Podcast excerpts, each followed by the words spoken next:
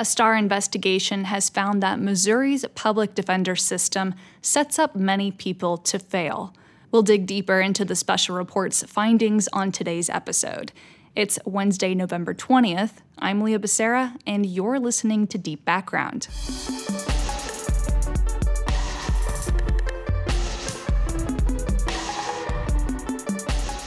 Welcome to Deep Background. I'm Leah Becerra. My co-host Dave Helling is here today, and so is reporter Katie Moore. Dave and Katie just wrapped up a months-long investigation into Missouri's public defender system and essentially found that the system in place sets up poor people to fail. First off, Katie, can you give a little bit of background for people who maybe haven't read the report yet? Maybe just main findings, things along those lines. Sure, yeah. So I think it's pretty well known that there's a problem with the Missouri public defender system broadly, but we wanted to go out and find on the ground kind of the stories where this was really impacting people. So we met with defendants, public defenders, of course, prosecutors and judges across the state to see kind of how different courts were handling the situation, and found a very widespread kind of difference in how it was being dealt with. Can you actually tell people what it was that happened that ultimately got you looking into this in the first place? There was a lawsuit going on, and in that lawsuit, one of the defendants has been in jail, or one of the plaintiffs has been in jail for 4 years awaiting trial. And so that kind of prompted looking at this more in depth and seeing kind of what other stories are out there. Is it unusual for somebody to be in jail that long? I think that situation is an outlier, but we did find other defendants who were in jail for years as well, so it certainly does happen. So, Dave, you are also working on the project. Yes, indeed. Normally, you and I are just hosting the show, but you had boots on the ground here. Right, and maybe we should start by just explaining to people what a public defender is. The Supreme Court found many years ago that defendants are entitled to effective representation, even those too poor to afford a lawyer. Most people are familiar with that. Every cop show around is, if you cannot afford a lawyer, one will be appointed to you. And in Missouri, there's as in some other states, not all, but in some states, Missouri has a system in which public defenders are state employees, and they work in different counties, and they are required under state law to take all the indigent defendants that show up, which, as it turns out, Leah, and this is probably no surprise to people, the vast majority of people who are arrested for crimes can't afford a lawyer. That's why they are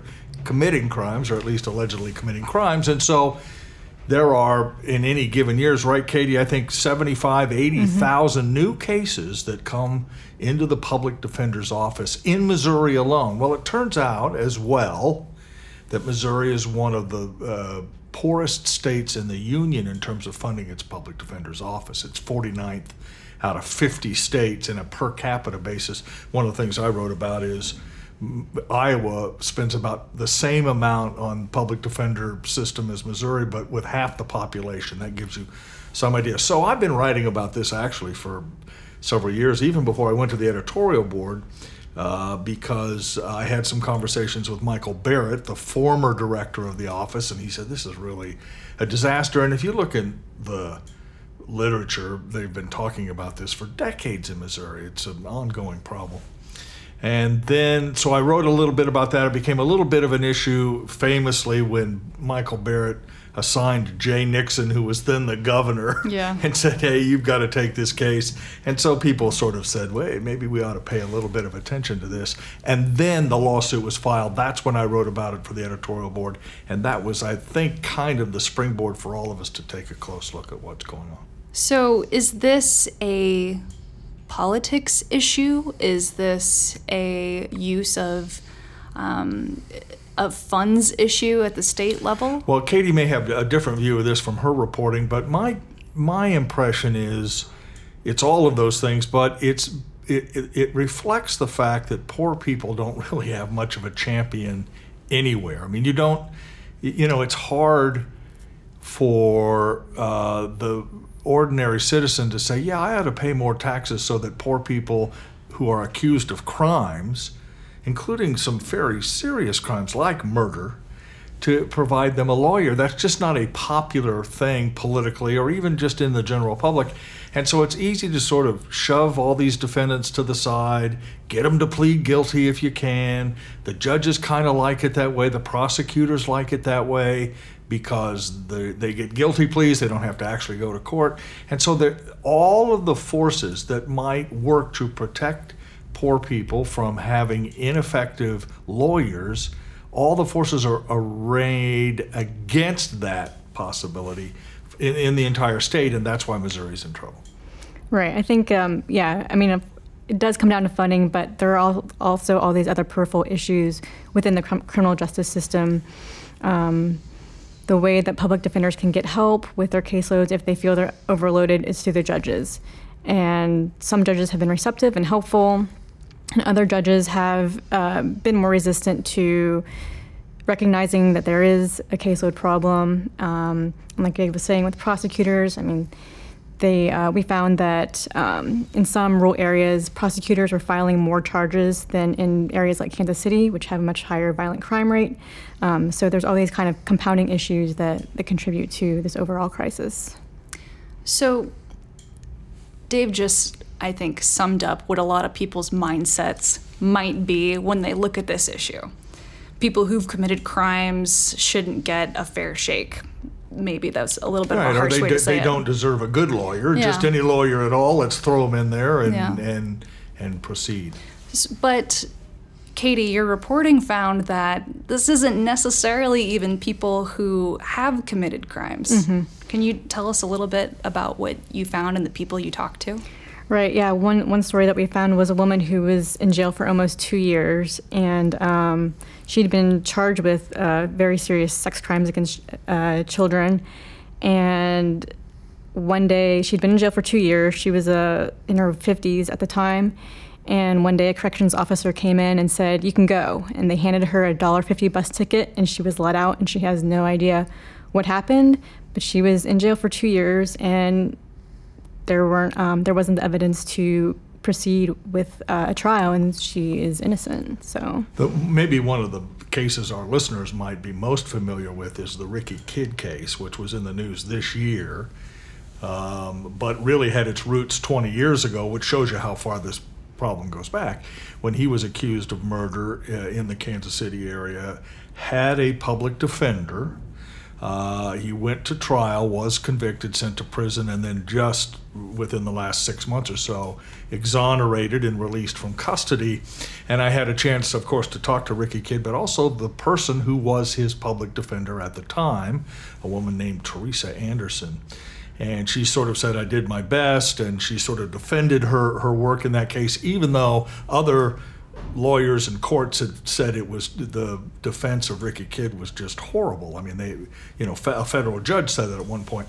But it really points out the other side of this issue. It isn't just overwork, mm-hmm. but public defenders tend to be relatively inexperienced. They're not paid a lot of money. They're juggling 150, 200 cases at a time. So it isn't just, Leah, a problem of representation in court, but it's depositions, it's interviewing witnesses, it's doing all the investigation. Yeah. And of course the police have, the police, and the prosecutor has investigators and lots of people, but the defendant has a real hard time challenging evidence even before it gets to trial.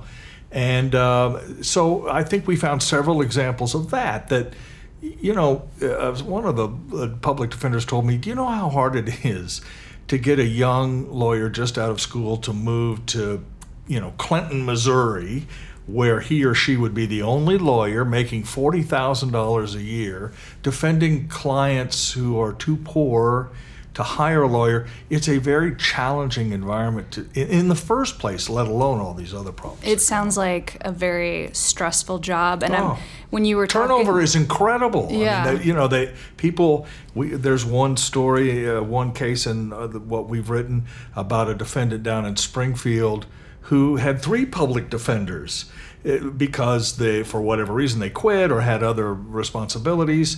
And so the continuity of your representation also suffers in those cases. The idea of having 250 cases to be focused on at one time sounds incredibly difficult to me. I think about like when I'm multitasking on a day-to-day basis, and if I forget something, like in this case, if you forget something, somebody's potentially going to jail for something they may or may not have done. Right.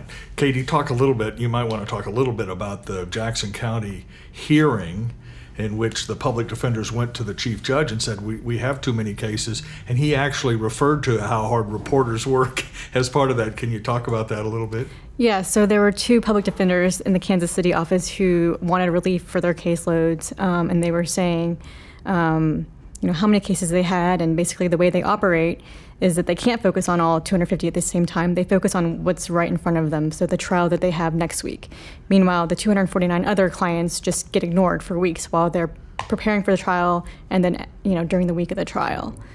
So. And that in the hearing with Judge David Byrne, who's the chief judge in the Jackson County Court, the public defenders were making the argument, hey, we're overworked, we've got 200 cases or whatever the number is. And the judge at one point says, well, reporters have lots of things going on. They're not just focused on one story at a time. And I'm reading the transcript thinking, well, yeah, but I'm not working on 250 stories at a time. I may be working on 3 or 4 max. So you're exactly right, Leah. The concept of any lawyer taking that many cases on at once, when they'll tell you, the defenders will tell you, look, again, it's not just about going to trial with these people.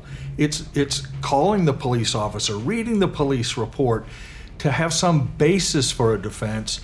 And I think the judges and prosecutors are thinking, boy, if we can just not encourage, an adequate defense, we don't have to go through all that process. And that's really, as we say in the story, unconstitutional. It's just not allowed under the United States Constitution. All right. Let's take a quick break, and then we'll be right back.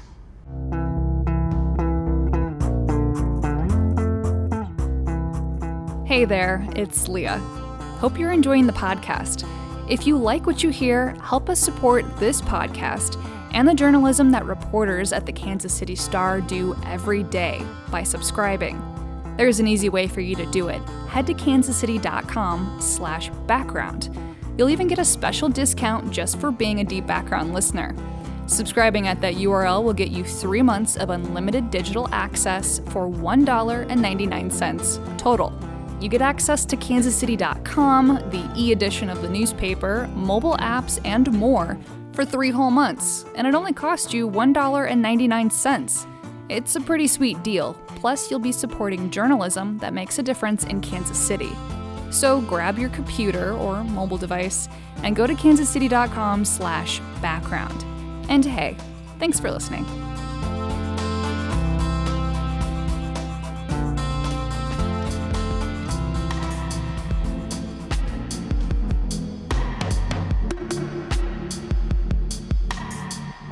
Back here with Dave Helling and Katie Moore, who just wrapped up their investigation into Missouri's public defender system. And, we talked a little bit about this in the first half. This has been an issue for a long time. Do we have any sort of indication how long it actually has been an issue? One public defender here called it a 25-year emergency. So it's been going on for the past few decades. Really kind of ramped up when prosecutors and war on crime kind of started increasing in the 90s, and the caseloads really started to explode. Right.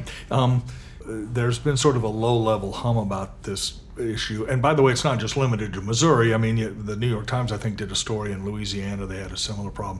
So Missouri is not the worst, but it's close, which is, of course, why we wanted to spend some time on it.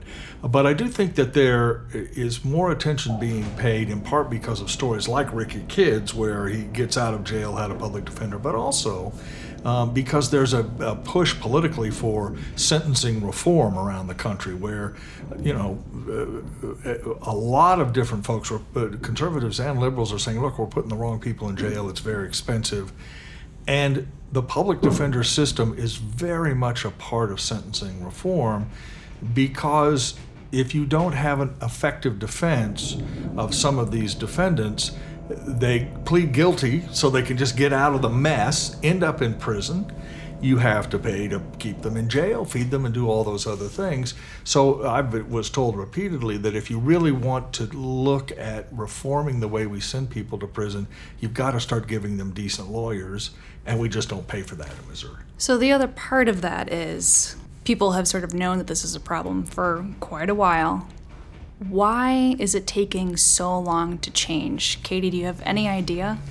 I think one of the public defenders says it in one of the stories, but it's just not a politically popular topic. It's not going to get a prosecutor elected to say, oh, well, you know, the public defenders need more funding, or these defendants deserve, you know, a fair day in court. They want to be tough on crime and be able to point to those numbers that show, oh, we're convicting people. And right. You don't see pickets outside the courthouse from people demanding better lawyers for defendants who are oftentimes, or at least on most occasions, you know, poor people who don't, but also, let's just be frank, a lot of them are guilty. I mean, it's hard for people to say, look, we need to spend more tax money when there are so many demands on it to pay for this population to get better defense. Now, that may be changing a little bit down in Jeff City.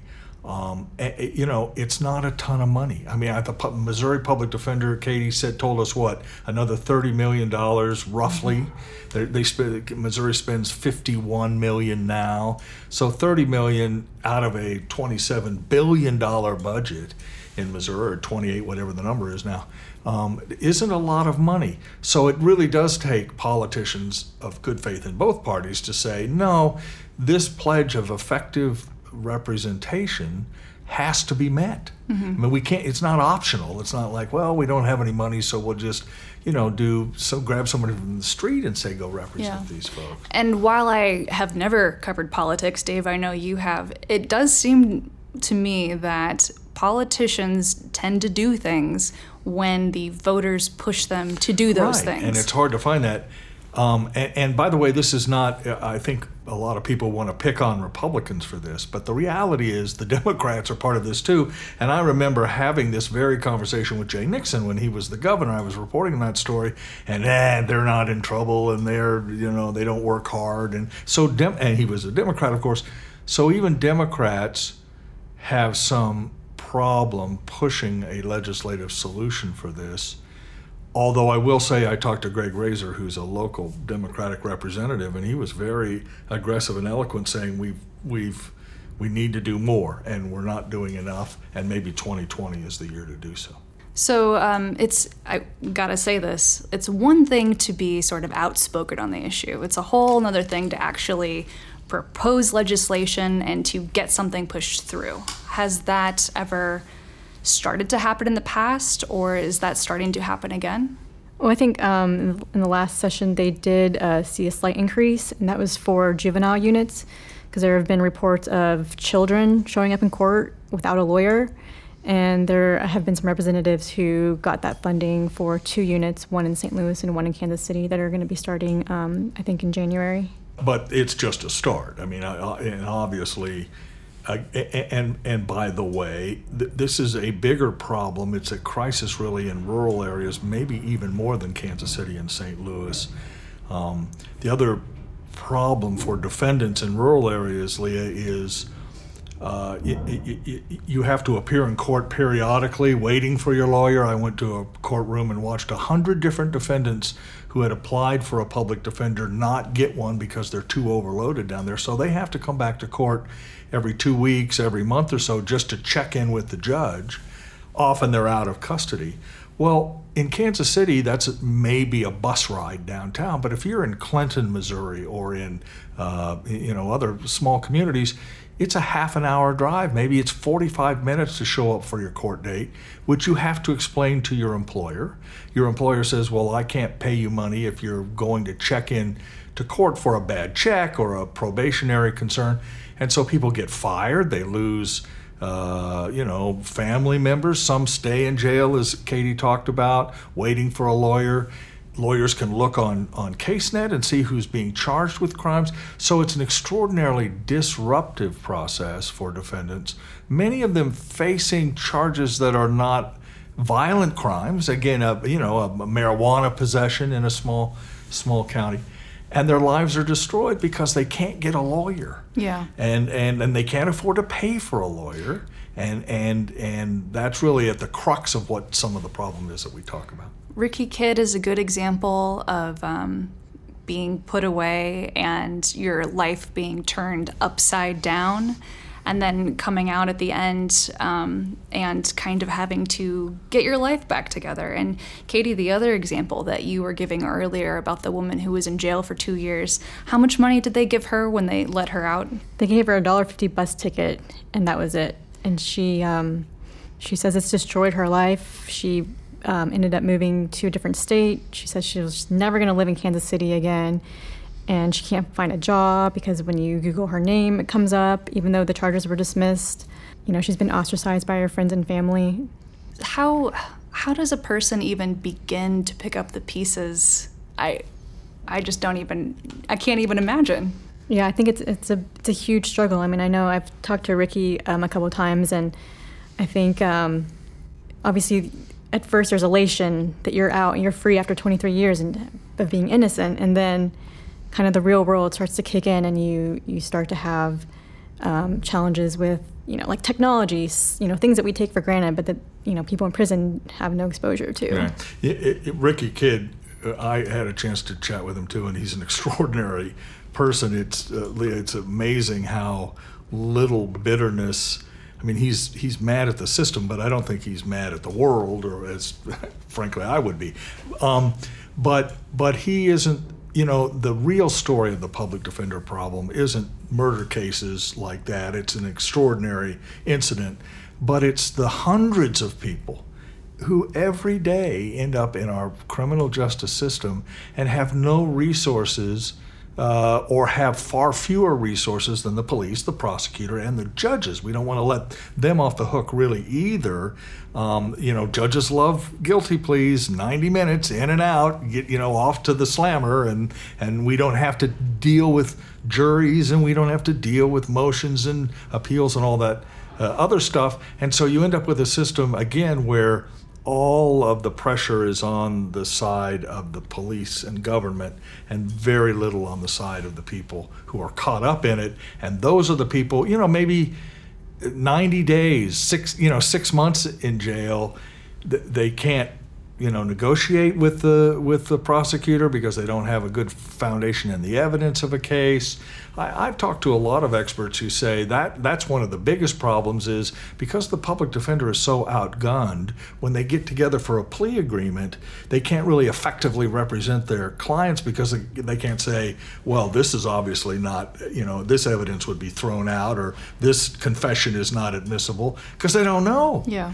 And so they go in and say, hey, we'll give your client 6 months. Okay, bang, done. Guy's off to jail for 6 months. His life is ruined because he had a bad lawyer doing the best that he or she could do, and that's really the crux of what's going on here. The story seems to point at this area where there's a lot of tension right now in the country, where you have people who feel they're not getting a good enough chance at success in life, whether it's, because of the area that they were born in, because of their parents not being able to pay for education, all of those issues. I see that tension between the people who don't have a lot and the people who have so much really laid out in this project in a lot of ways.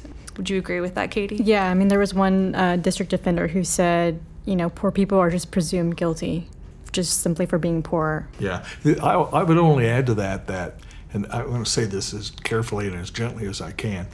I think there's a perception probably in the Kansas City area and St. Louis perhaps, that this is primarily an inner city problem and may reflect African American clients who can't afford representation. But again, we all spent time in rural Missouri, and it's a lot of very poor Caucasian people who are caught up in a system, probation violations, traffic charges, and you know, the sheriffs in these counties, their whole thing is putting people in jail, and maybe they get some money because they have people in jail. And so it's perceived very, very differently in the urban areas as it may be perceived in the rural areas, which again is why it's so easy for politicians in both parties to throw up their hands and say, well, it's not a thing I worry about because it doesn't affect me directly, but it is a statewide problem, and Missouri is one of the worst in the country, and it really does need to pay attention to what's going on. So before we finish up this week's episode, let's look toward the future a little bit. What, I'll ask both of you this, but Katie, what do you think needs to happen in order for this issue to be fixed? I mean, I think almost everyone that I talked to, bottom line was there needs to be more attorneys, and that's going to cost money. Yeah, we offer some solutions in the last editorial that'll run in the series, which talks a little bit about what Missouri can do, and certainly money and hiring practices are part of it. But it's really going to take, and there's some other sort of formal things that you could do to improve the process in the state. You could get prosecutors to charge fewer crimes, low-level crimes. Those charges occupy the time of public defenders typically. But it, you know, more fundamentally, the public is one side of this coin, but judges and prosecutors and others have to be convinced somehow that this dysfunctional system is enabled by their own reluctance to provide a full defense to indigent defendants. And if, you know, judges start throwing out some cases or start saying, well, look, no, we're going to have full discovery here, we're going to take depositions, then I think prosecutors would get that message and start prosecuting the real crimes that need to be prosecuted. And if you did that, you wouldn't have to spend quite as much money because you'd have real cases instead of just grabbing everybody that you can, throwing them in the court, having one lawyer with 200, open files. Let's plead this out and let's send them off to the prison. It's really, it's a political problem, but it's a judicial problem that the system has for far too long ignored and left us in the state we are today. I think that's a good place to end it. And for those listening, if you haven't read the series yet, head to kansascity.com, and we will be showcasing different parts of the series for the rest of the week. And if you have read it, thank you for reading it, and thanks for supporting the work that we're doing here. And thanks for supporting the podcast, because that's where we get to talk about this stuff. Katie and Dave, thanks so much for being on the podcast today. Thank you. Great.